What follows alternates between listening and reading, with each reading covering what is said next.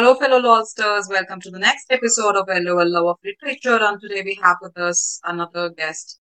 Her name is Patrice Gopo, and I would like for Ms. Dainty to give a formal introduction of our guest. Uh, welcome to LOL, Patrice Gopo. Patrice Gopo is an award-winning essayist. Her um, work has appeared in a variety of publications, including Catapult, Creative Nonfiction, and Charlotte Magazine. She's the author of All the Colors We, we Will See, a Barnes and Noble Discover Great New Writers selection. Her debut book, All the Places We Call Home, has just been released this year, 2022, June.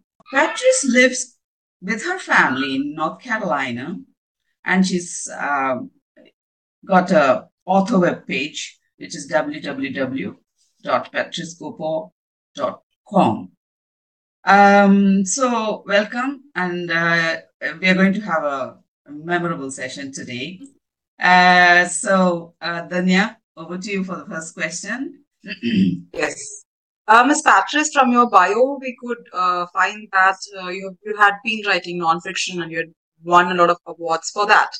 Yeah, so uh, the book that is recently released, which was in June, uh, it's an illustration book, so I'm sure it's a fiction book. So, how was this transition from nonfiction to fiction? Was it organic, or uh, were you, you know, were you writing nonfiction and you thought, why don't I just try fiction for once? Yeah, absolutely. First, I just want to say to both of you, thank you so much for having me as a guest today. It is really a delight to be here, and I just appreciate the work you do to elevate authors. So, thank you so much for that. Um, and yes, that is Danya. That's a great question. Um, so just a little background, as you said, I originally came to writing as an essayist, a personal essayist working in the field of creative nonfiction. And really, that is where I saw myself as a writer. Mm-hmm. And one day after my first book came out, my collection of essays, All the Colors We Will See, I would say it was about a year after that. I was sitting with a couple writing friends, and one of my writing friends was talking about um, her forthcoming picture book.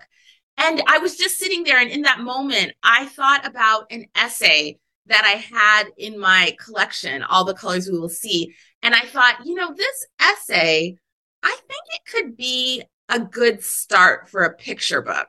Um, now, the reality is, I had read a lot of picture books at that point. I mean, I had um, younger girls at the time and or younger children at the time and I had read plenty of books to them over the years. And so I was quite familiar with reading picture books, but I was significantly less familiar with how to write a picture book. And so that kind of idea that taking this essay and using it as a springboard for the manuscript for this picture book um, started me on this journey of seeking to learn to understand how the form works how do picture books work because i think honestly each each genre or category in writing is its own unique thing uh, and i think there's something for us to learn as we embark within these different maybe writing categories because while I certainly had experience as a writer, as an essayist,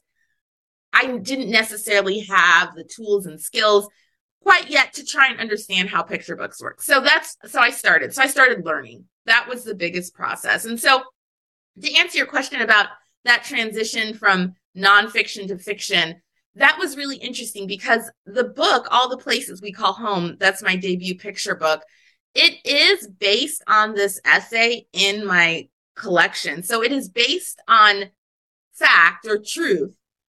But then I was empowered in the process to bring in fictional elements to it. And that was really challenging at some points. There was there was a point in the time when I was working on the manuscript where I felt like it wasn't quite working.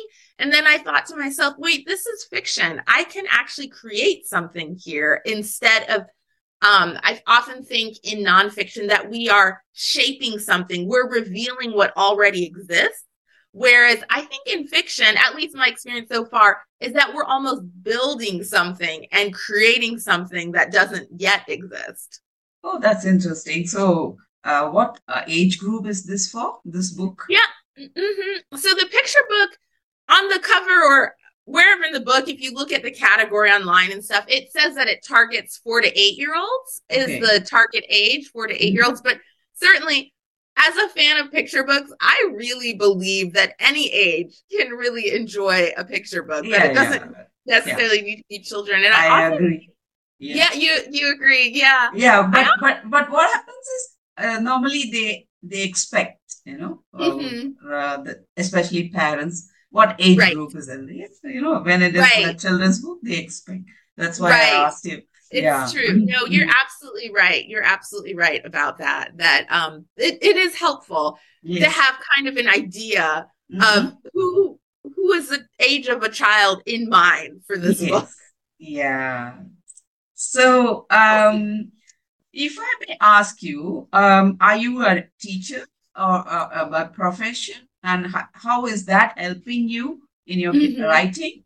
Uh, can you explain? I mean, can you tell us more about that? Yeah, absolutely. So I would say yes, I do teach. I teach classes about writing, but I don't necessarily teach children. So Mm, I I mean I have at times worked in volunteer programs where I connect with children and I have you know volunteered in classrooms and things but I I myself don't necessarily teach children. Now that said, my um parents were both in the field of education. My father um was a school principal and my mother was a school nurse and so I feel as though my experience growing up was very much around education in different forms. And so I think that is certainly something that I have observed that is part of me. And I think it does serve me in terms of just reaching out and connecting with school communities or summer camps or whoever might, you know, be interested in learning more about the story. okay So usually what happens with writing a book or targeting a book or writing a book having a target in mind is that, you know, while you're marketing the book, you know that, you know, you, have a fair idea of the target and you can, you know that there are certain things that you can do that the target will be attracted to. But especially for a children's book, the problem is that the target that you have in mind is not the target that's going to purchase your book. Like it's the parents who are going to purchase the book for their children. So the children have absolutely no clue about the book or they do not even, you know, the actual target is, it's not your, uh, you know, um, potential buyer. Mhm. So how do you, you know, how, how, what is your strategy to attract that potential buyer to reach your target? Yes, yes, absolutely. And you are so right. That is one of the challenges I think within children's literature in general for authors and publishers and things is how do you connect the stories with children, recognizing that within this industry there are um, what they would call the gatekeepers, the people who actually allow children to see the Mhm. work. And so part of it, I think, yes, definitely it is great to connect with children, and that is wonderful if you attending things like festivals, like children's literature festivals, things of that nature, um, doing school or summer camp visits. I think those can be some really neat ways to cr- potentially connect directly. But that said, you also want to keep in mind who are the gatekeepers. And the gatekeepers in this situation are often going to be people like librarians or people like teachers or um, you guys mentioned parents. I have also found grandparents to be quite Mm. a big um, purchaser of picture Gifts, books and children's yes. books for their Gifts. grandchildren. And so some of it is trying to figure out how do you connect with those people. And one thing that I will say that has been really helpful for me is I actually had that essay collection that came out before this picture book. So in many ways there were already people who were aware of my work. I have a newsletter that I um that I run and so people are subscribed to that newsletter because they were already interested in my writing, in my essays, in my first book.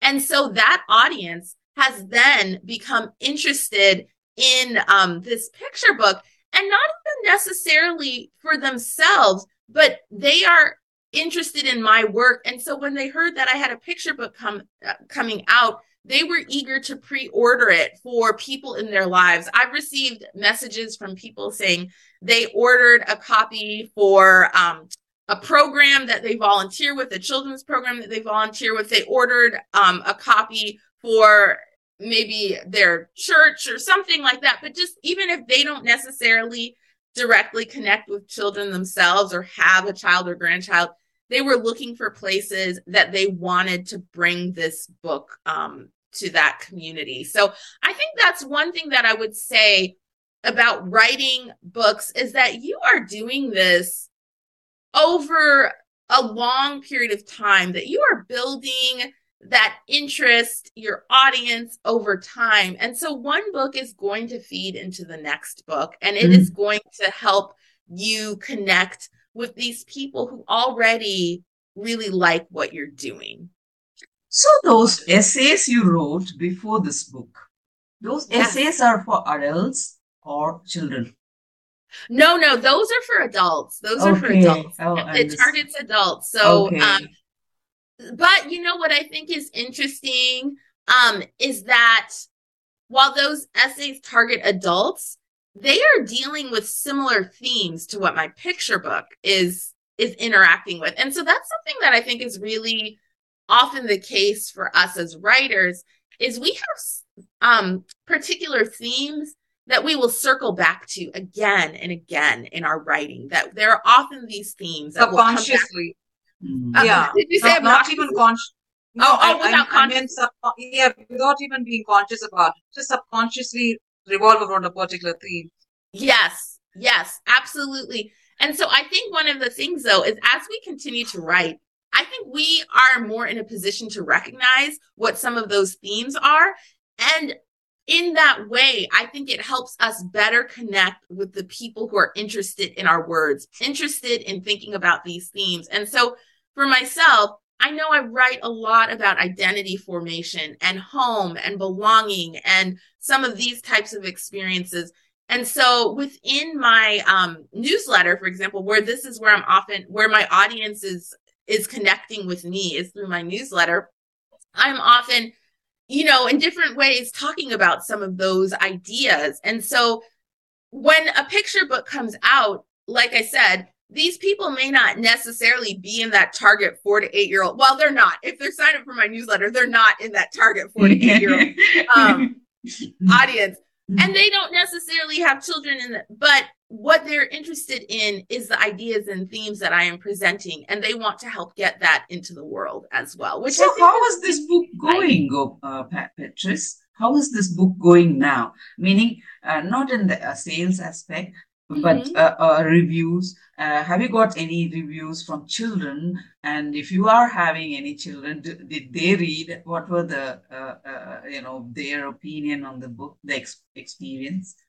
Yes absolutely. So i will say i have not necessarily heard directly from children which i think is absolutely fine because I, I, feel again there's a reason we have these gatekeepers. Mm-hmm. um i think we, but at the same time i have heard from adults and caregivers about the impact of the book on children. So I know I just received a note a couple days ago from someone oh. who shared that her um her grandniece, so okay. not her niece but her grandniece had read this book and just was so taken with the story and also the illustrations. So there's a little girl in the illustrations and she wears her hair in a certain way and the little and her and this woman's grandniece um was really excited to want to try to wear her hair in a similar oh, way. Okay. I just think it's such a powerful testament to the way um, stories and mm.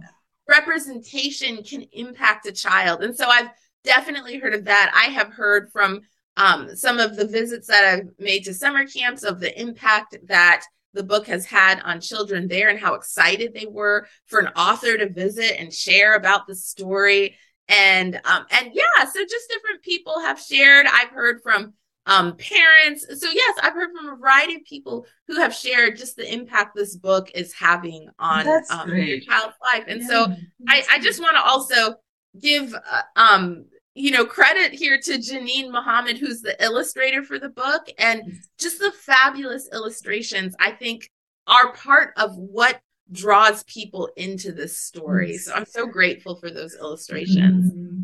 Yeah. You had told us that you had taken one of the essays from your previous book and you thought it might be, you know, worthy of making it into a picture book. How was that process? Because see, an essay has a particular structure. It goes through like like it has like a very very meticulous structure to know like how the essay starts and how it ends and you know it's basically like more professional it's more uh, you know um how to say there there is less scope for maybe fictionizing an essay but Oh, yes, for you absolutely. to make it yeah but to but to make it into a completely fictionized uh, you know uh, uh, picture book how how different was that process or how hard was that process or maybe for you easy i'm not sure was it Yeah. easy or tough Absolutely. No, this is a great question. So I'll just say about um, writing essays first that yes, absolutely, that you're bringing truth to essays, that is- Yes. you're not making things up when you're writing No. essays. Now, I will say, in terms of like structure for essays, I write a lot of personal essays. So I am very, um, how would I say open to what that structure might look like. They don't they don't all look the same. They're not. So I I do feel as though there's a fluidity I experience as I'm writing personal essays, but at the same time, let's be clear, we're not making things up when we're writing personal essays.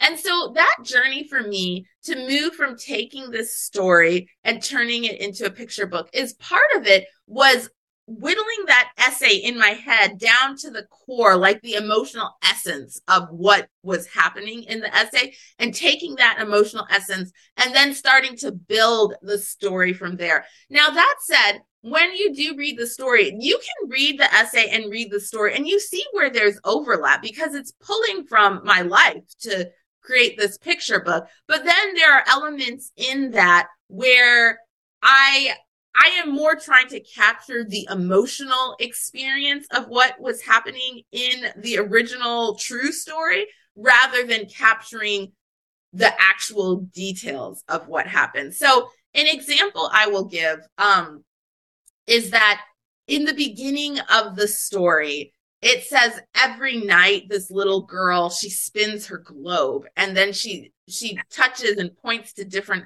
parts of the world that are important to her story. Now, that's not something that was in the essay. That's actually something that I um I created. And interestingly enough, it wasn't fully just created. It is actually based on some other incidences in my life, but then I took it and fictionalized it and turned it around to fit the story that I was looking to tell. This did take time because for me to move from writing nonfiction and um, being inhabiting this world where you don't make things up, it did take me like effort to say, almost give myself permission to say, well, we can focus more on the emotional truth of what is going on here rather than the actual truth of what is going on. Understood, understood. And how was your research for, you know, let's uh, forget the other essays, let's just focus on this particular essay that you've turned into the story. How was the, your research for that particular essay and how different was the research for in this book? Mm, Because mhm. uh, though it's though it's fictionalized, I'm sure there is a part of research that went into it. Some form of like not even if it wasn't empirical research, it was some kind of a behavioral research. You you must have put those ideas out to people who, who you were close with and you've gotten you know feedback. How was it? How different were the researches for these two yeah, you know, absolutely. forms? Yes, no, that's a great question. So, you know, I will say in terms of the research for the essay, um, so just to give a little bit of background about what this essay is, it's called Before. And what happens in the essay is that I am in rural Zimbabwe. So my husband is from Zimbabwe. And we were in rural Zimbabwe visiting his grandmother. And I had my toddler daughter um, and I was holding her and I was about to put her down for a nap on her great grandmother's bed in rural Zimbabwe. And in this essay, I remember being a child in rural Jamaica. So my parents are from Jamaica. And I remember being a child in rural Jamaica, visiting my grandmother and taking a nap on my grandmother's bed in rural Jamaica. So this essay kind of weaves back and forth between this present moment of the narrator with her daughter um, about to put her down for a nap and then goes back in time as well to this past moment of the narrator remembering being a child. So that was um the essay. And actually, for that particular essay, one of the things that was a big part of that research was actually talking to my mother and kind of fact checking my experience of mm-hmm. what I remember about Jamaica mm-hmm. and visiting and that time because I have some very distinct memories. But then I also wanted to confirm would this have actually happened the way three year old mm-hmm. me is remembering it? Mm-hmm. And what what other elements are there? And you know, an interesting um, part of this essay is my mother gave me some details about just where we were visiting my um, grandmother in rural Jamaica that I didn't remember. And so that was actually something I included in the essay where I said, I don't remember these things that were part yeah. of that experience. And I go on to say, my daughter will not remember these elements that were part of her experience. So it was a really nice way of bringing those things together and bringing in the details without me necessarily having to have remembered the details. Mm-hmm. And so, um, mm-hmm. so that was some of the research there. When I moved to the picture book, I actually had a lot of that research already from the essay that I could bring in mm-hmm. some of those details. But one thing that I found that was true is I write in a very, um, I would say, a very lyrical style, very poetic kind of style is how my writing often shows up, which I love. But I felt for the picture book, it was actually a little too much for the mm-hmm. target audience. And I needed to cut back on some of that. And so I actually needed to find some other details that maybe were not quite the ones I'd already picked because they were so lyrical and poetic.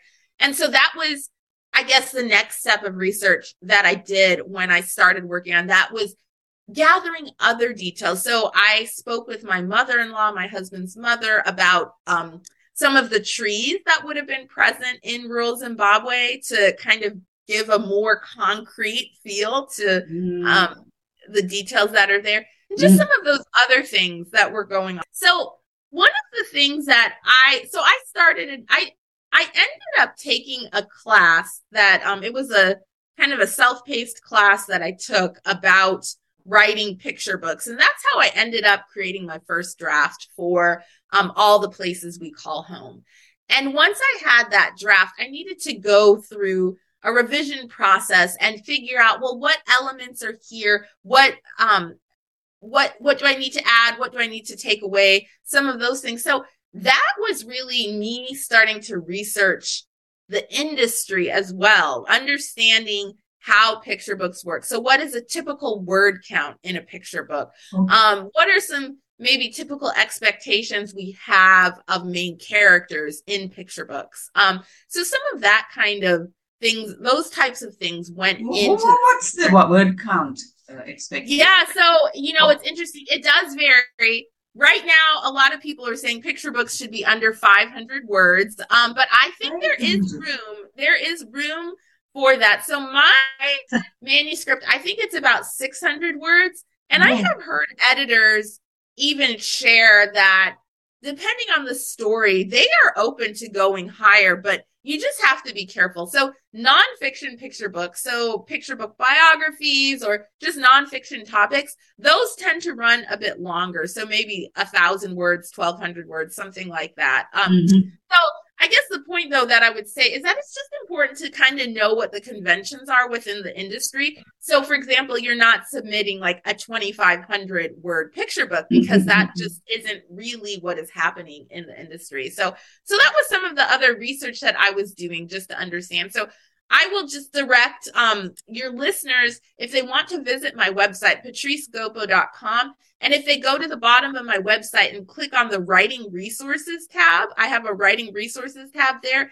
And people can go and um, I have listed just all the different resources that I have used as I've grown in understanding how things work in children's literature. So they go to that page and they scroll almost to the bottom, they'll see my resources for children's literature and writing picture books. So the, uh, there is this, uh, you know, I'm, I'm not sure if I should call it a pressure or like maybe an expectation on, uh, you know, children's book authors that there should be some form of a message mm. or some form of, you know, like positive reinforcement that mm-hmm. they have to bring in through a book did you feel that while you were writing, or did you think that you know I'm I'm going to have it? Like my book has that already, so let me just go with it. Mm-hmm. Absolutely, yes. No, I think that's a really great question. Thank you for that too, because I would say, in my understanding of the industry within picture books, it's really interesting because there is this idea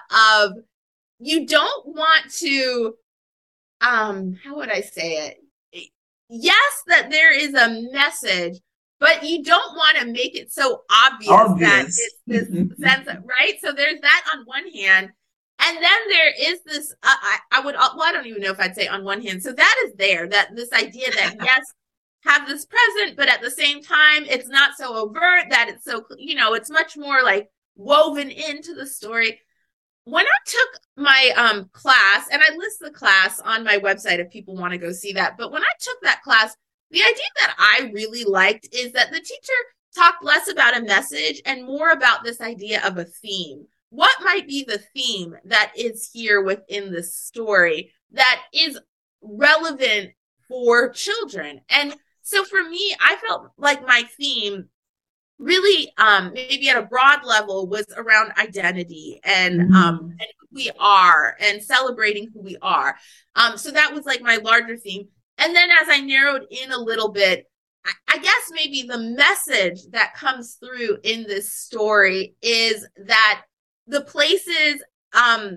you know connected to our stories connected to our history matter even if we don't live in those places they're part of who we are and we can mm. celebrate those places mm. lovely. lovely and so so yeah so that's how the story comes through but i would say it's it is subtle in the presentation it's not necessarily just in your face like that but that said you know danya i i I've read a lot of picture books and I think some of them are much more clear. Like, this is the message be who you are and love who you are. You don't have to follow after whatever everyone else is doing, or it's okay to be sad, or, you know, this is how a way to care for a friend, or something like that. I have seen that as well. So I, um, just as within adult books, you get such a wide range of how people engage with themes and messages. You see that as well in children's books too. Um, I personally, I don't know, think that a ch- children's book uh, should have all the fun, all the experience the child can get, um, rather than preaching something there. Uh, and, when you said it's subtle, then I thought, okay, that's that's good. Uh, you know, like you said, uh, you know, you should you should be inclusive. You should be you, it's it's you you can be sad and all that you know directly they say.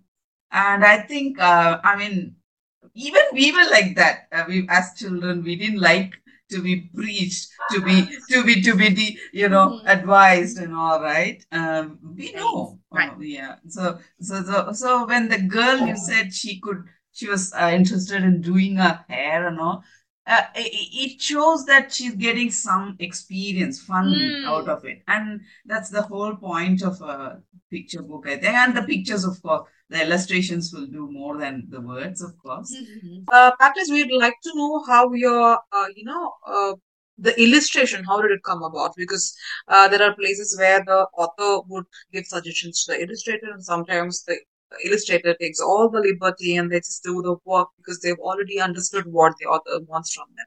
If you had like to work with illustrator, had you given them the entire story to read so that they got the story first and then they you had like back and forth sessions? How did that go?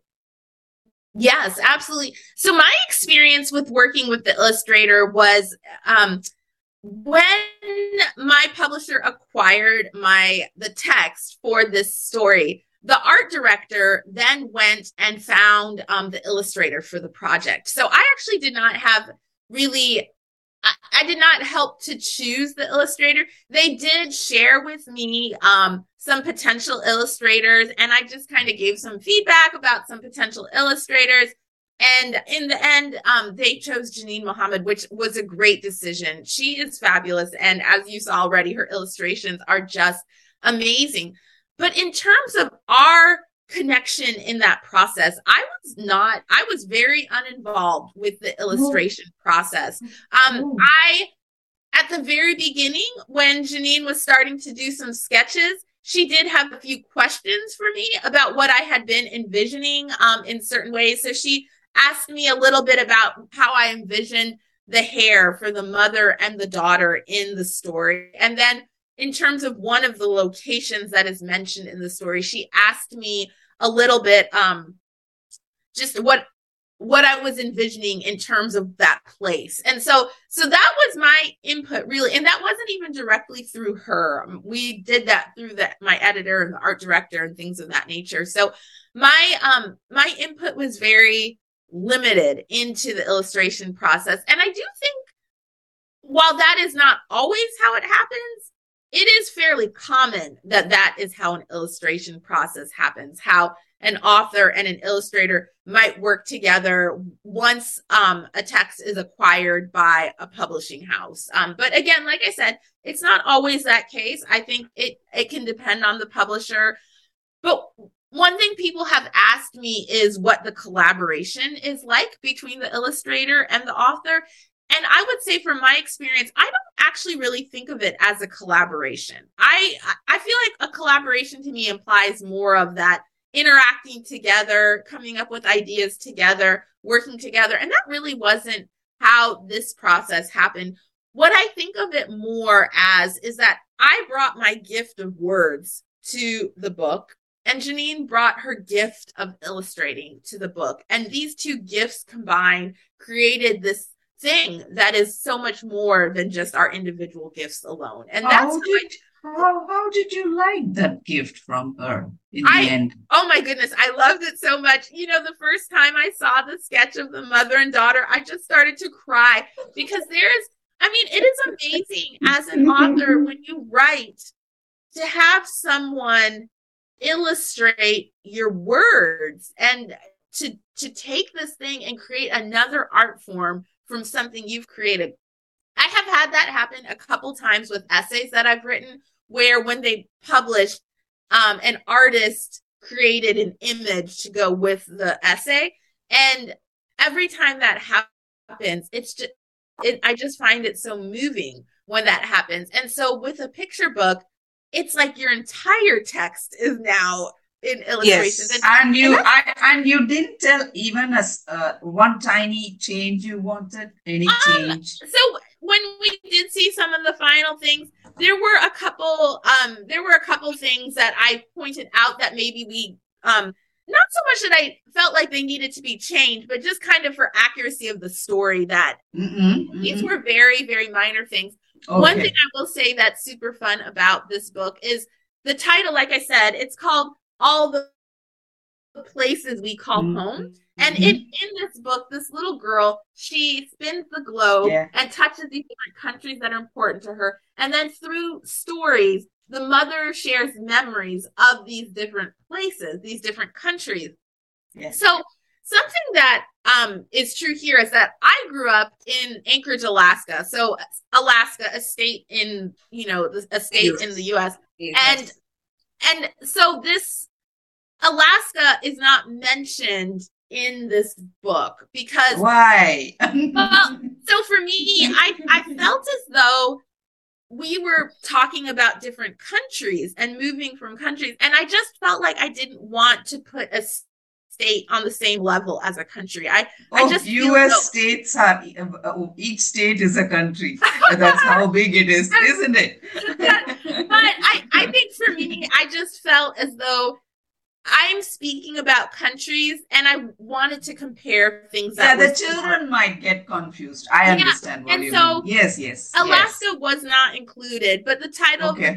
all the places we call home and it mm-hmm. is very much based on my own experience and mm. um and so i felt a, a, little sad that this alaska's not here in the book and so your next picture book your oh, next picture maybe my next alaska. picture that's true but one thing that was really cool that Jenin did is she put little like hints of alaska Alaska in the images. So this little girl, she's holding a seal. So mm-hmm. like, um, and then there's another picture where there's a drawing on her wall and the family is in snow and stuff like that. And there's a picture of a lamp and there's a whale at the bottom of the lamp. And so these things that she did, um, let me see if I can show Okay. these things that she did. So there's the whale and there's the family with the snow.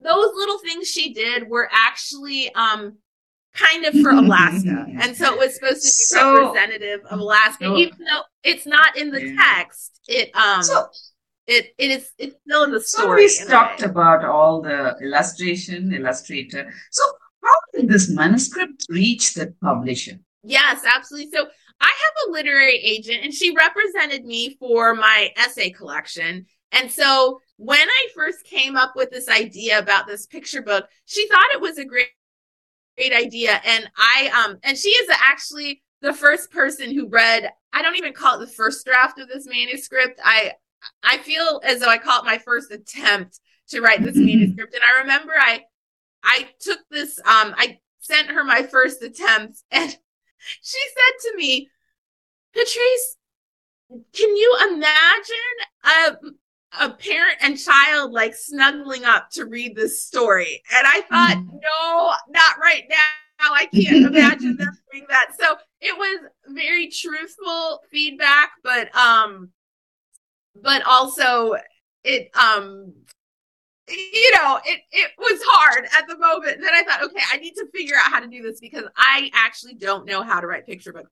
So, um, so I just feel like my agent was very helpful in pushing me in the direction to stretch myself to learn about writing picture books because of that feedback on that early attempt at taking the essay. So she said, uh, can, she just asked you a question. Can a child and mother snuggle and uh, read this? Uh, and you thought it, it requires working. That's all okay. But what what was it that it required, and what did you do? Yes, absolutely. So, one of the things, as I mentioned earlier, is that I have this very poetic, lyrical voice, and that even shows up in the manuscript or in the um, book here, all the places we call home.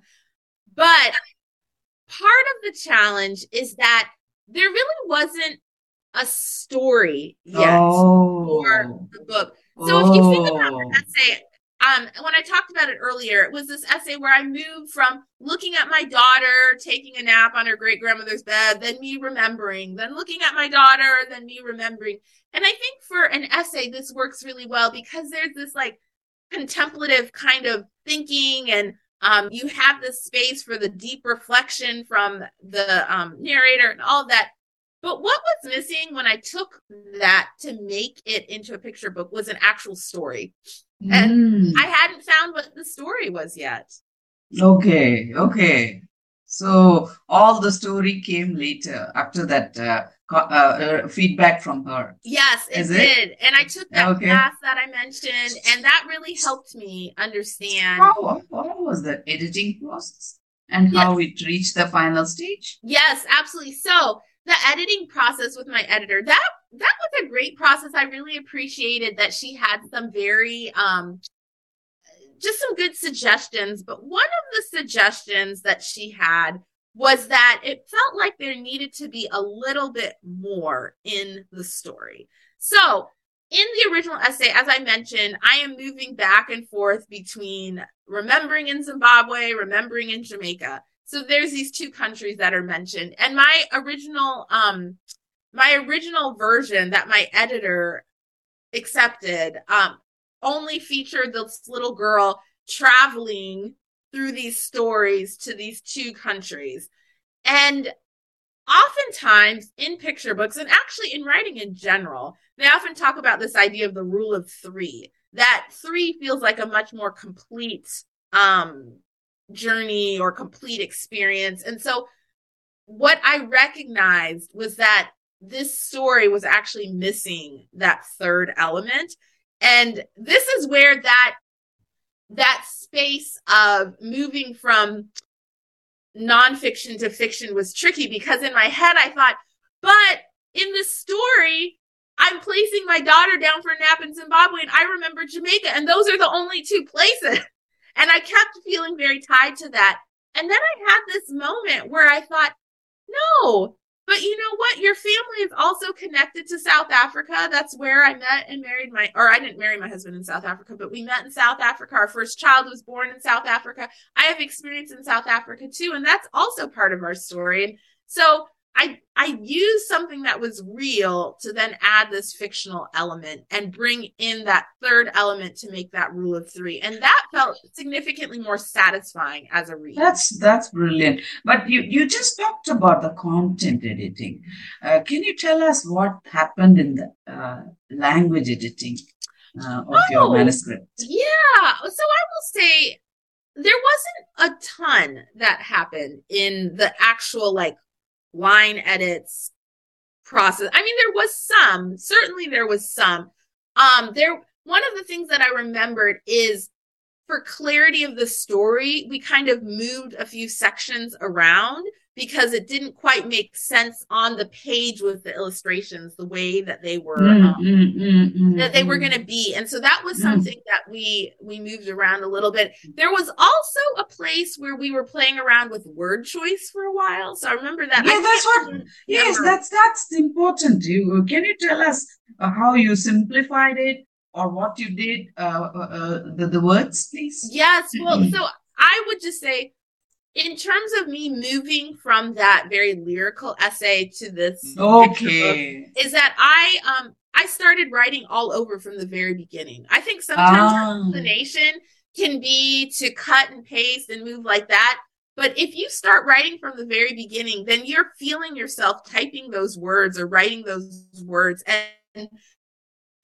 and asking yourself does this word fit here? Is this the right word choice for this? Mm-hmm. um yeah so anyway, so I would say that was something about the word choice. Did you have any beta readers uh, um, as children? No, I didn't. Well, I, I did ask my own kids to read it, but you know, I um, I did not have beta readers so much as children, and one of the reasons I don't do that a whole lot is because it is not a complete experience just reading the text. Um, because it's going to come with illustrations. Yes, yeah. exactly. Part of what makes a picture book really soar and for children to connect with is the illustrations being present. But mm-hmm. I did um, ask, you know, people in my critique group and, um, you know, people at the class I was taking, the teacher was reading my manuscript, things of that nature. Those, those types of people, I did seek feedback from my agent mm-hmm. as well um, mm. seeking feedback from them about the mm-hmm. manuscript. Mm-hmm. mm-hmm. Very good. So, uh, how important do you think the color tones of the book, like the tonal, like how, like the different contrasts and the colors in the book and the font, the size of the font or the nature of the font, how important do you think is it's important? Did you discuss this discuss with the illustrator and publisher all that?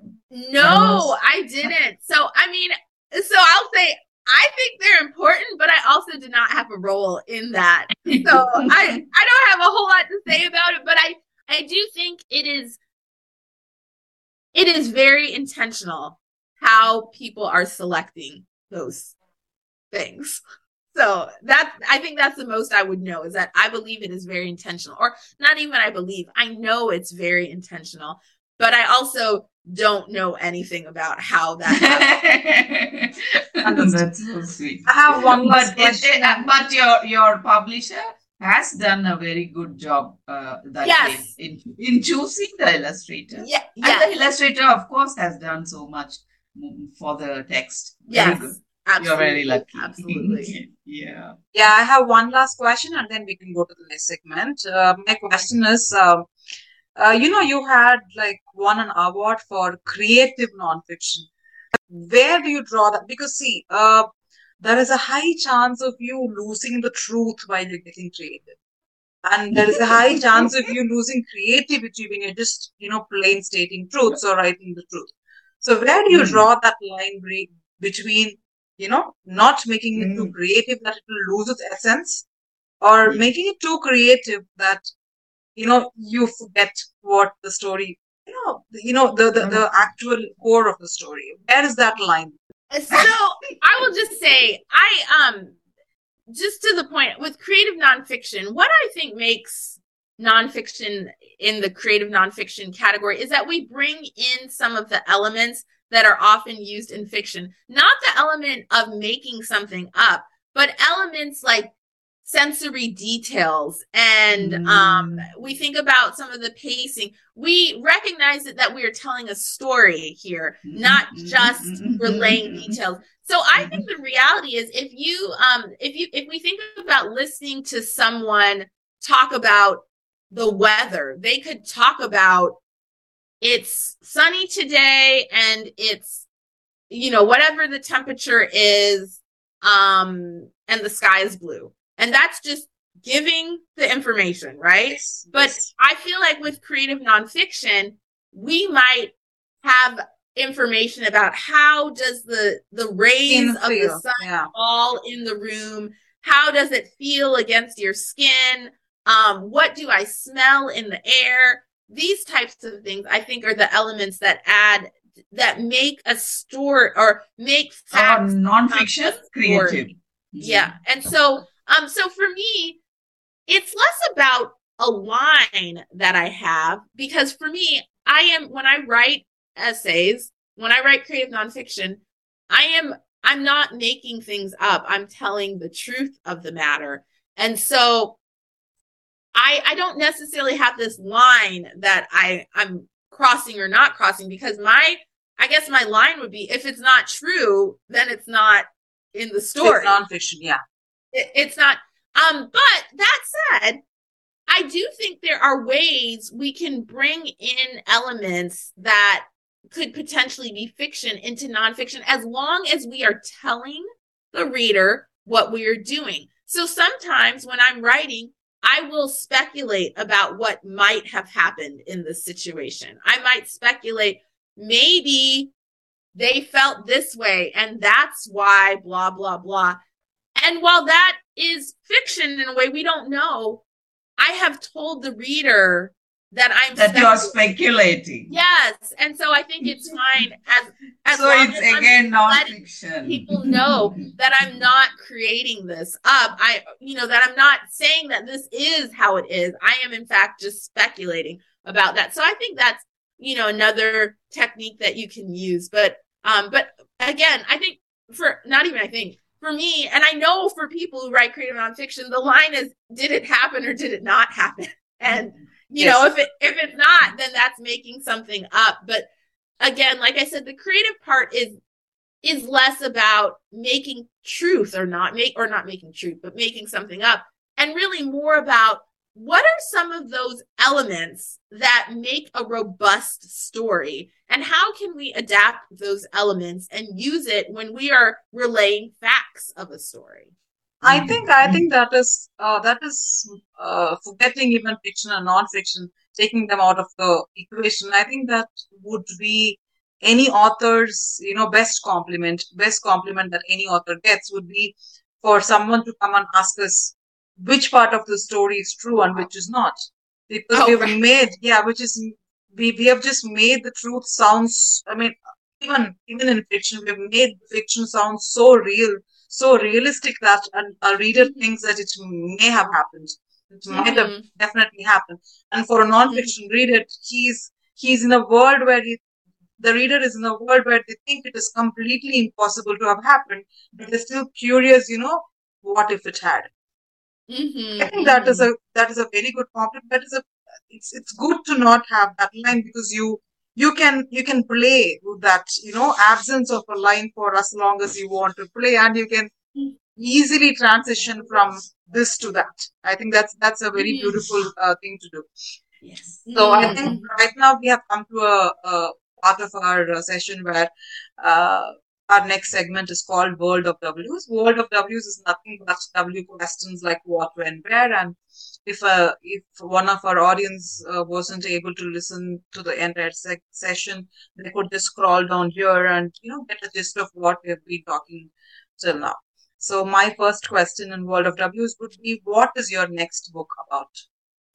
Um, so I'm working on a couple different projects. I'm working on my next essay collection, and I'm working on picture books. I I write, I've written quite a few picture book manuscripts. So I'm working in both of those areas.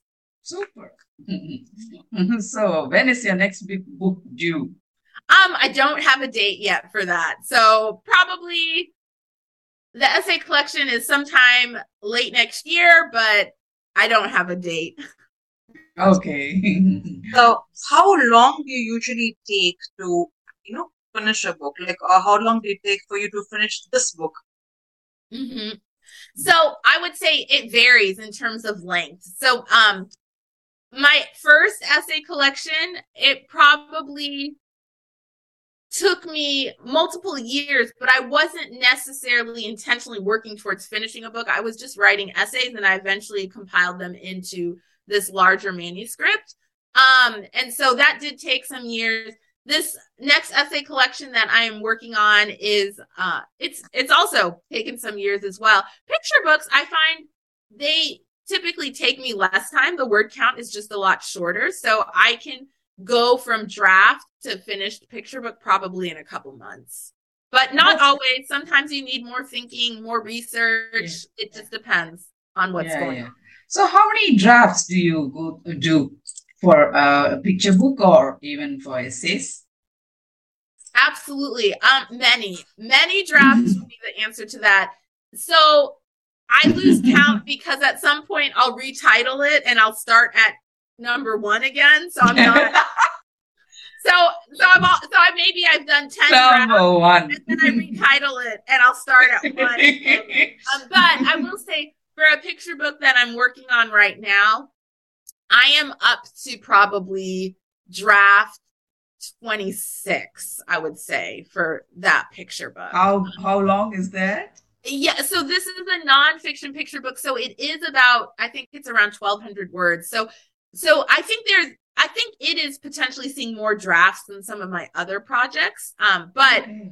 I will say I do do a lot of drafting. I guess the other question, and I think this is always a good question, is at what point do we consider something a new draft versus you just Mm. made a tweak Yeah. or a Yeah. change? And edit. And Yeah. I think people have their various opinions about that. Yes, I yeah. often will um, think of something as a new draft if I have either um, deleted a section or added a section. But if I just change a word, I don't necessarily think of that as a new draft. Of course, of course. So, yes. well, but I think it just depends. Like people, I think have different views. yes, right, Absolutely. that's right. So, When a how draft- has draft. yes? So, how has social media helped? Uh, you know, in your sales, in the sales of the book? Mm, you know, I, I, you know, I don't know that answer for sure. One thing that I think that social media has done is that I have people who are on social media who do book reviews and stuff. They have posted reviews of the book on social media, which has been great. And I think it's been helpful to let people know that the book is present, but I don't know if that letting people know that the book is present is necessarily um, and translating to sales of the book. But I do think it can help with awareness. You know, my thoughts on social media is I think you have to really know yourself because I think sometimes there's a perception that authors must be on social media all the time and this is the best way to connect with people.